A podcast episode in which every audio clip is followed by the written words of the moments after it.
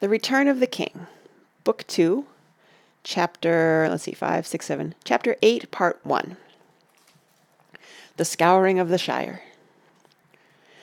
It was after nightfall when, wet and tired, the travellers came at last to the Brandywine, and they found the way barred. At either end of the bridge there was a great spiked gate, and on the further side of the river they could see that some new houses had been built, two storied, with narrow straight sided windows, bare and dimly lit, all very gloomy and unshire like. They hammered on the outer gate and called, but there was at first no answer, and then to their surprise someone blew a horn, and the lights in the windows went out. A voice shouted in the dark. "Who's that? Be off! You can't come in. Can't you read the notice? No admittance between sundown and sunrise." "Of course we can't read the notice in the dark," Sam shouted back, "and if hobbits of the Shire are to be kept out in the wet on a night like this, I'll tear down your notice when I find it." At that a window slammed, and a crowd of hobbits with lanterns poured out of the house on the left. They opened the further gate, and some came over the bridge. When they saw the travellers they seemed frightened. "Come along," said Merry, recognising one of the hobbits. "If you don't know me, Bob Hay oops if you don't know me, Hob Hayward, you ought to. I am Merry Brandybuck, and I should like to know what all this is about, and what a Bucklander like you is doing here. You used to be on the Haygate." "Bless me, it's Master Merry, to be sure, and all dressed up for fighting," said old Hob.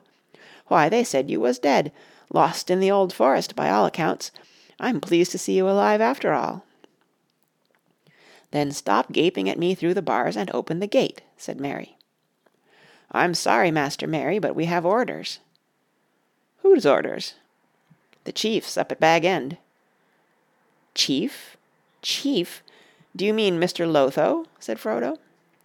"I suppose so, Mr. Baggins, but we have to say just the chief nowadays." "Do you indeed?" said Frodo.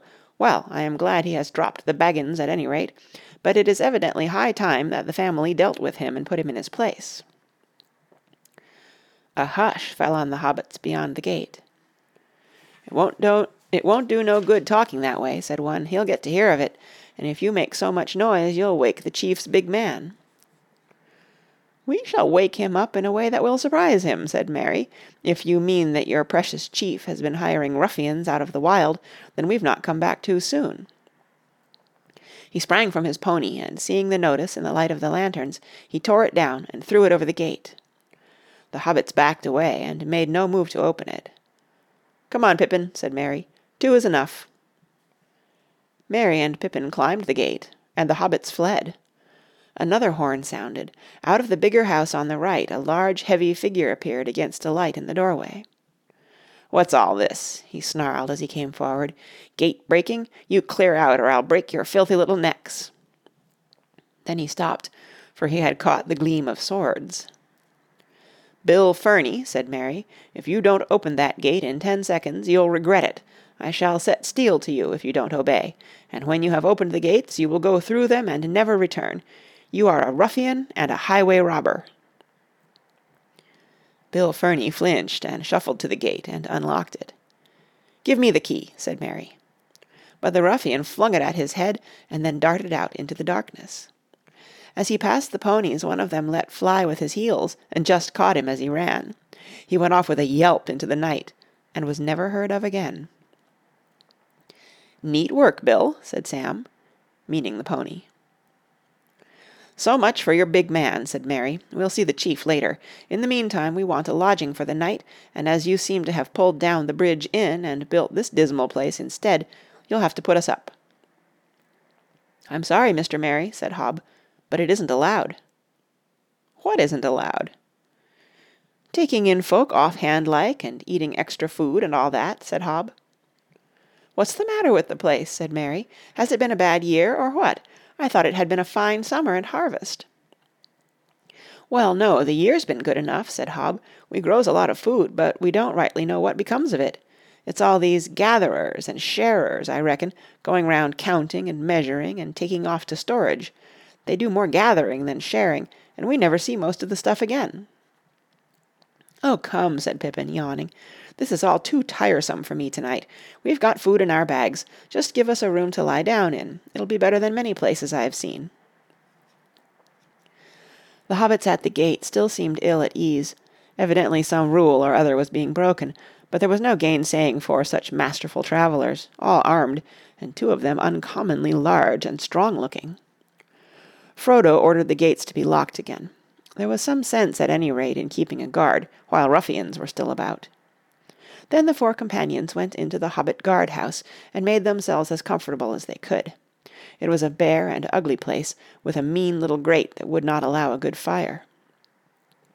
In the upper rooms were little rows of hard beds, and on every wall there was a notice and a list of rules. Pippin tore them down. There was no beer, and very little food, but with what the travellers brought and shared out they all made a fair meal, and Pippin broke rule number four by putting most of the next day's allowance of wood on the fire. "Well, now, what about a smoke while you tell us what has been happening in the Shire?" he said. "There isn't no pipe weed now," said Hob, "at least only for the chief's men. All the stocks seem to have gone. We do hear that wagon loads of it went away down the old road out of the South Farthing, over Sarn Ford way. That would be the end o' last year, after you left but it had been going away quietly before that in a small way. That Lotho "Now you shut up, Hob Hayward," cried several of the others. "You know talk of that sort isn't allowed. The chief will hear of it, and we'll all be in trouble." "He wouldn't hear naught if some of you here weren't sneaks," rejoined Hob hotly. "All right, all right," said Sam. "That's quite enough. I don't want to hear no more. No welcome, no beer, no smoke, and a lot of rules and orc talk instead. I hoped to have a rest, but I can see there's work and trouble ahead. Let's sleep and forget it till morning." The new chief evidently had means of getting news. It was a good forty miles from the bridge to Bag End, but someone made the journey in a hurry. So Frodo and his friends soon oops. So Frodo and his friends soon discovered. They had not made any definite plans, but had vaguely thought of going down to Crickhollow together first, and resting there a bit. But now, seeing what things were like, they decided to go straight to Hobbiton. So the next day they set out along the road and jogged along steadily. The wind had dropped, but the sky was grey. The land looked rather sad and forlorn, but it was after all the first of November and the fag end of autumn. Still there seemed an unusual amount of burning going on, and smoke rose from many points round about. A great cloud of it was going up far away in the direction of the woody end. As evening fell, they were drawing near to Frogmorton, a village right on the road, about twenty-two miles from the bridge. There they meant to stay the night. The Floating Log at Frogmorton was a good inn. But as they came to the east end of the village they met a barrier with a large board saying no road, and behind it stood a large band of sheriffs with staves in their hands and feathers in their caps, looking both important and rather scared. "What's all this?" said Frodo, feeling inclined to laugh. "This is what it is, Mr. Baggins," said the leader of the sheriffs, a two feather hobbit. You're arrested for gate breaking and tearing up of rules and assaulting gatekeepers and trespassing and sleeping in shire buildings without leave and bribing guards with food. "And what else?" said Frodo. "That'll do to go on with," said the sheriff leader. "I can add some more if you'd like it," said Sam. "Calling your chief names, wishing to punch his pimply face, and thinking you sheriffs look a lot of tomfools. "There now, mister, that'll do. It's the chief's orders that you're to come along quiet. We're going to take you to Bywater and hand you over to the chief's men, and when he deals with your case you can have your say. But if you don't want to stay in the lock holes any longer than you need, I should cut the say short if I was you." To the discomfiture of the sheriffs, Frodo and his companions all roared with laughter. "Don't be absurd," said Frodo. "I am going where I please, and in my own time. I happen to be going to Bag End on business, but if you insist on going too, well, that is your affair." "Very well, Mr. Baggins," said the leader, pushing the barrier aside. But don't forget I've arrested you." "I won't," said Frodo, "never. But I may forgive you. Now I am not going any further to day, so if you'll kindly escort me to the floating log I'll be obliged." "I can't do that, Mr. Baggins. The inn's closed. There's a Sheriff house at the far end of the village. I'll take you there." "All right," said Frodo. "Go on and we'll follow." Sam had been looking the Sheriffs up and down and had spotted one that he knew. "Hey, come here, Robin Smallborough," he called. "I want a word with you." With a sheepish glance at his leader, who looked wrathful but did not dare to interfere, Sheriff Smallborough fell back and walked beside Sam, who got down off his pony. "Look here, Cock Robin," said Sam, "you're Hobbiton bred and ought to have more sense, coming a waylaying Mr. Frodo and all. And what's all this about the inn being closed?" "They're all closed," said Robin. "The chief doesn't hold with beer. Leastways, that is how it started. But now I reckon it's his men that has it uh, but now I reckon it's his men that has it all. And he doesn't hold with folk moving about, so if they will or they must, then they has to go to the Sheriff house and explain their business." "You ought to be ashamed of yourself having anything to do with such nonsense," said Sam. "You used to like the inside of an inn better than the outside of yourself." Whoops. that didn't make sense. "You ought to be ashamed of yourself having anything to do with such nonsense," said Sam. You used to like the inside you used to like the inside of an inn better than the outside yourself. You were always popping in, on duty or off." "And so I would be still, Sam, if I could, but don't be hard on me. What can I do? You know how I went for a sheriff seven years ago, before any of this began. Gave me a chance of walking round the country and seeing folk and hearing the news, and knowing where the good beer was. But now it's different." "But you can give it up. Stop sheriffing, if it has stopped being a respectable job," said Sam. "We're not allowed to," said Robin.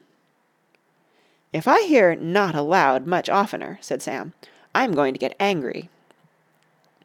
"Can't say as I'd be sorry to see it," said Robin, lowering his voice.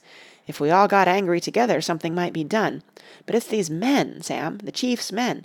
He sends them round everywhere, and if any of us small folk stand up for our rights, they drag him off to the lock holes.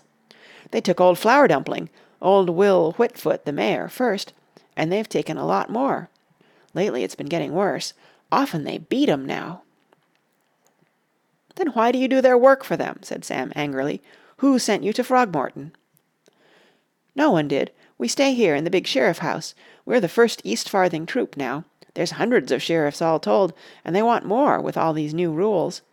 Most of them are in it against their will, but not all. Even in the Shire there is some as like minding other folks' business and talking big, and there's worse than that. There's a few as do spy work for the chief and his men." "Ah, so that's how you had news of us, is it?" "That's right. We aren't allowed to send but um "That's right. We aren't allowed to send by it now, but they use the old quick post service and keep special runners at different points. One came in from Whitfurrows last night with a secret message, and another took it on from here. And a message came back this afternoon saying you was to be arrested and taken to Bywater, not direct to the lock holes. The chief wants to see you at once, evidently." "He won't be so eager when Mr. Frodo has finished with him," said Sam. The Sheriff house at Frogmorton was as bad as the Bridge house. It had only one storey, but it had the same narrow windows, and it was built of ugly pale bricks, badly laid. Inside it was damp and cheerless, and supper was served on a long bare table that had not been scrubbed for weeks. The food deserved no better setting. The travellers were glad to leave the place. It was about eighteen miles to Bywater, and they set off at ten o'clock in the morning. They would have started earlier, only the delay so plainly annoyed the sheriff leader. The west wind had shifted northward, and it was turning colder, but the rain was gone. It was a rather comic cavalcade that left the village, though the few folk that came out to stare at the get-up of the travellers did not seem quite sure whether laughing was allowed. A dozen sheriffs had been told off to uh, a dozen sheriffs had been told off as escort to the prisoners, but Merry made them march in front, while Frodo and his friends rode behind. Merry, Pippin, and Sam sat at their ease, laughing and talking and singing, while the sheriffs stumped along trying to look stern and important. Frodo, however, was silent and looked rather sad and thoughtful. The last person they passed was a sturdy old gaffer clipping a hedge. "Hullo, hullo," he jeered. "Now who's arrested who?" Two of the sheriffs immediately left the party and went towards him. "Leader," said Merry, "order your fellows back to their places at once if you don't want me to deal with them." The two hobbits at a sharp word from the leader came back sulkily. "Now get on," said Merry, and after that the travellers saw to it that their ponies' pace was quick enough to push the sheriffs along as fast as they could go. The sun came out, and in spite of the chilly wind they were soon puffing and sweating. At the three farthing stone they gave it up. They had done nearly fourteen miles with only one rest at noon. It was now three o'clock. They were hungry and very footsore, and they could not stand the pace. "Well, come along in your own time," said Merry. "We are going on." "Good bye, Cock Robin," said Sam. "I'll wait for you outside the Green Dragon, if you haven't forgotten where that is. Don't dawdle on the way." "You're breaking arrest, that's what you're doing," said the leader ruefully and I can't be answerable." "We shall break a good many things yet, and not ask you to answer," said Pippin. "Good luck to you." The travellers trotted on, and as the sun began to sink towards the white downs far away on the western horizon, they came to Bywater by its wide pool, and there they had their first really painful shock. This was Frodo and Sam's own country, and they found out now that they cared about it more than any other place in the world. Many of the houses that they had known were missing. Some seemed to have been burned down. The pleasant row of old hobbit holes in the bank on the north side of the pool were deserted, and their little gardens that used to run down bright to the water's edge were rank with weeds. Worse, there was a whole line of the ugly new houses all along Poolside, where the Hobbiton Road ran close to the bank. An avenue of trees had stood there. They were all gone, and looking with dismay up the road towards Bag End, they saw a tall chimney of brick in the distance. It was pouring out black smoke into the evening air. Sam was beside himself. "I'm going right on, Mr. Frodo," he cried. "I'm going to see what's up. I want to find my gaffer." "We ought to find out first what we're in for, Sam," said Merry. I guess that the chief will have a gang of ruffians handy. We had better find someone who will tell us how things are around here. But in the village of Bywater all the houses and holes were shut, and no one greeted them. They wondered about this. Uh, they wondered at this, but they soon discovered the reason of it. When they reached the Green Dragon, the last house on the Hobbiton side, now lifeless and with broken windows, they were disturbed to see half a dozen large, ill-favoured men lounging against the inn wall. They were squint-eyed and sallow-faced. "Like that friend of Bill Ferny's at Bree," said Sam. "Like many that I saw at Isengard," muttered Merry. The ruffians had clubs in their hands and horns by their belts, but they had no other weapons as far as could be seen. As the travellers rode up they left the wall and walked into the road, blocking the way. "Where do you think you're going?" said one, the largest and most evil looking of the crew. "There's no road for you any further. And where are those precious sheriffs?" "Coming along nicely," said Merry. "A little footsore, perhaps. We promised to wait for them here." "Garn, what did I say?" said the ruffian to his mates. "I told Sharkey it was no good trusting those little fools. Some of our chaps ought to have been sent." "And what difference would that have made, pray?" said Merry. "We are not used to footpads in this country, but we know how to deal with them. "Footpads, eh?" said the man. "So that's your tone, is it? Change it, or we'll change it for you. You little folk are getting too uppish. Don't you trust too much in the boss's kind heart. Sharkey's come now, and he'll do what Sharkey says." "And what may that be?" said Frodo quietly. "This country wants waking up and setting to rights," said the ruffian, "and Sharkey's going to do it, and make it hard if you drive him to it. You need a bigger boss and you'll get one th- and you'll get one before the year is out, if there's any more trouble. Then you'll learn a thing or two, you little rat folk."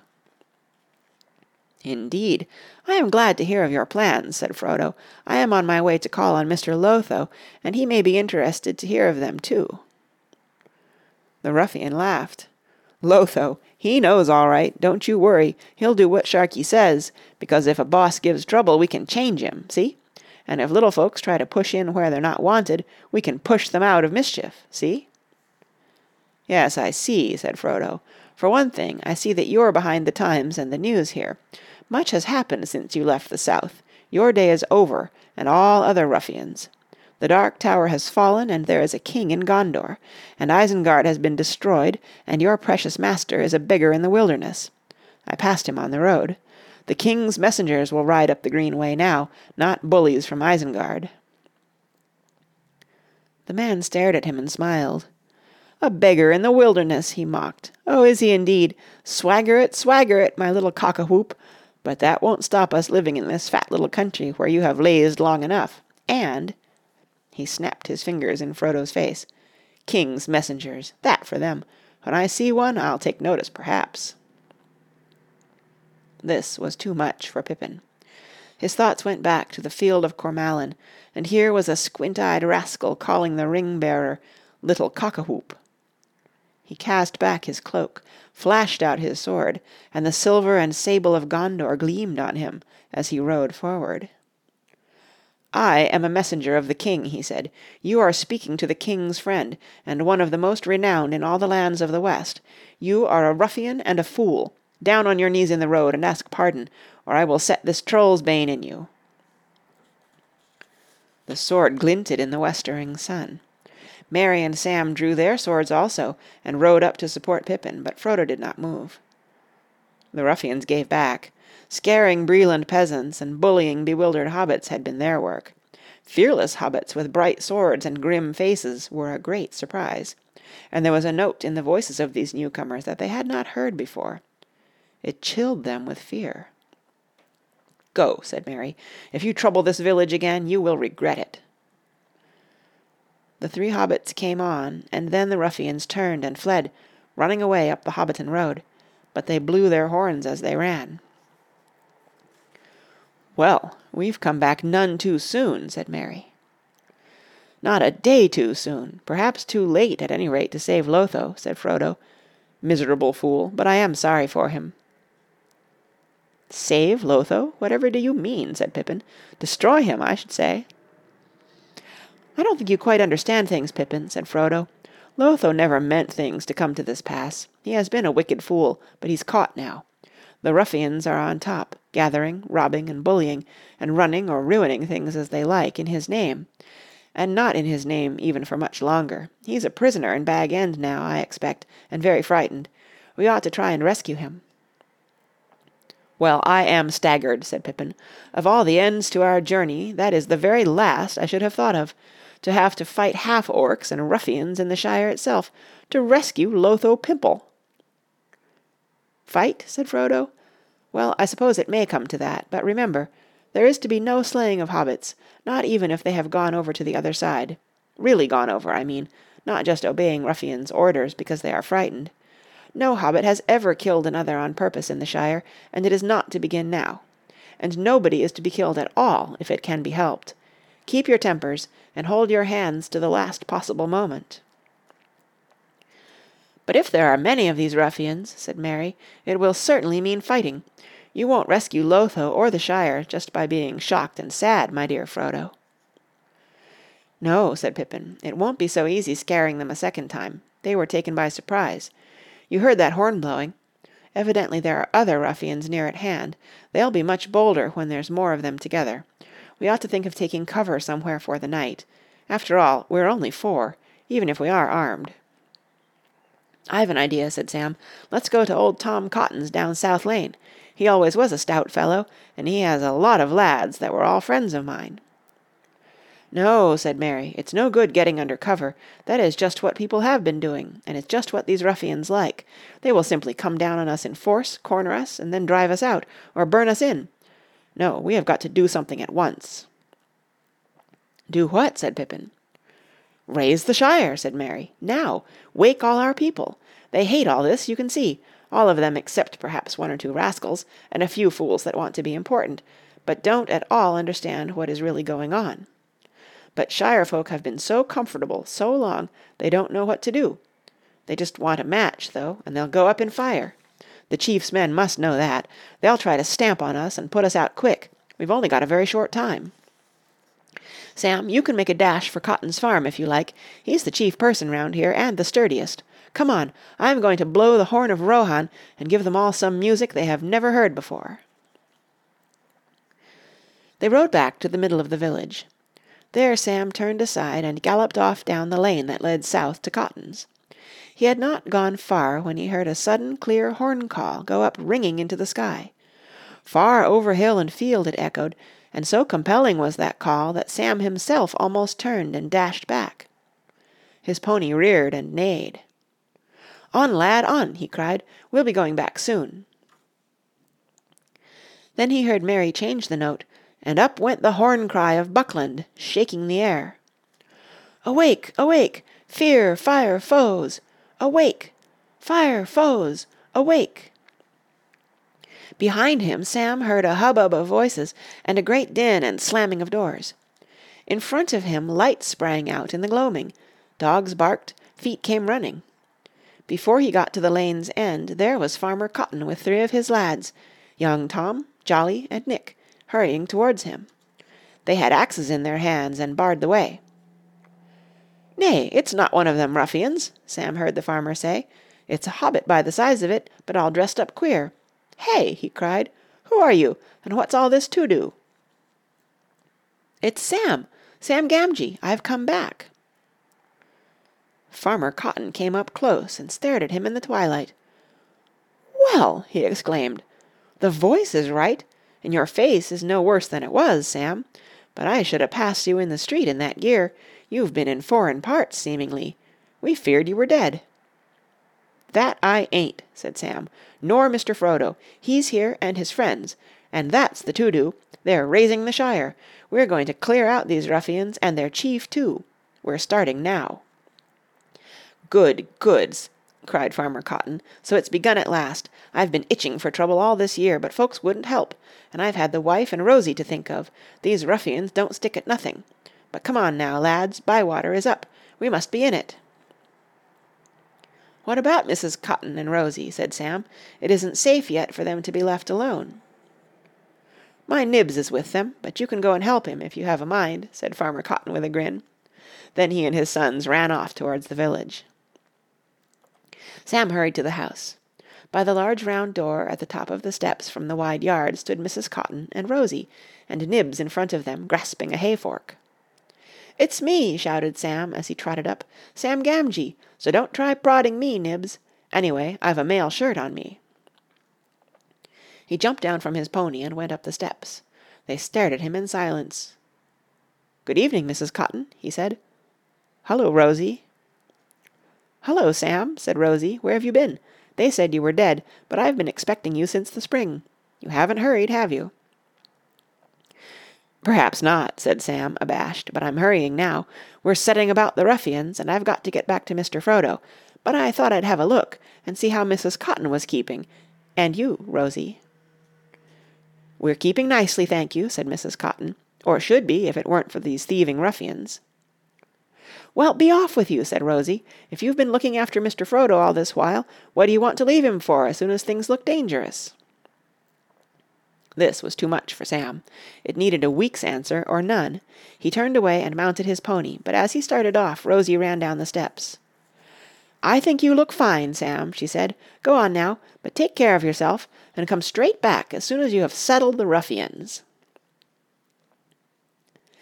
That's the end of part one of chapter eight of book two of The Return of the King, read by Kara Shallenberg, www.kray.org on Wednesday, April 1st, 2015, in San Diego, California.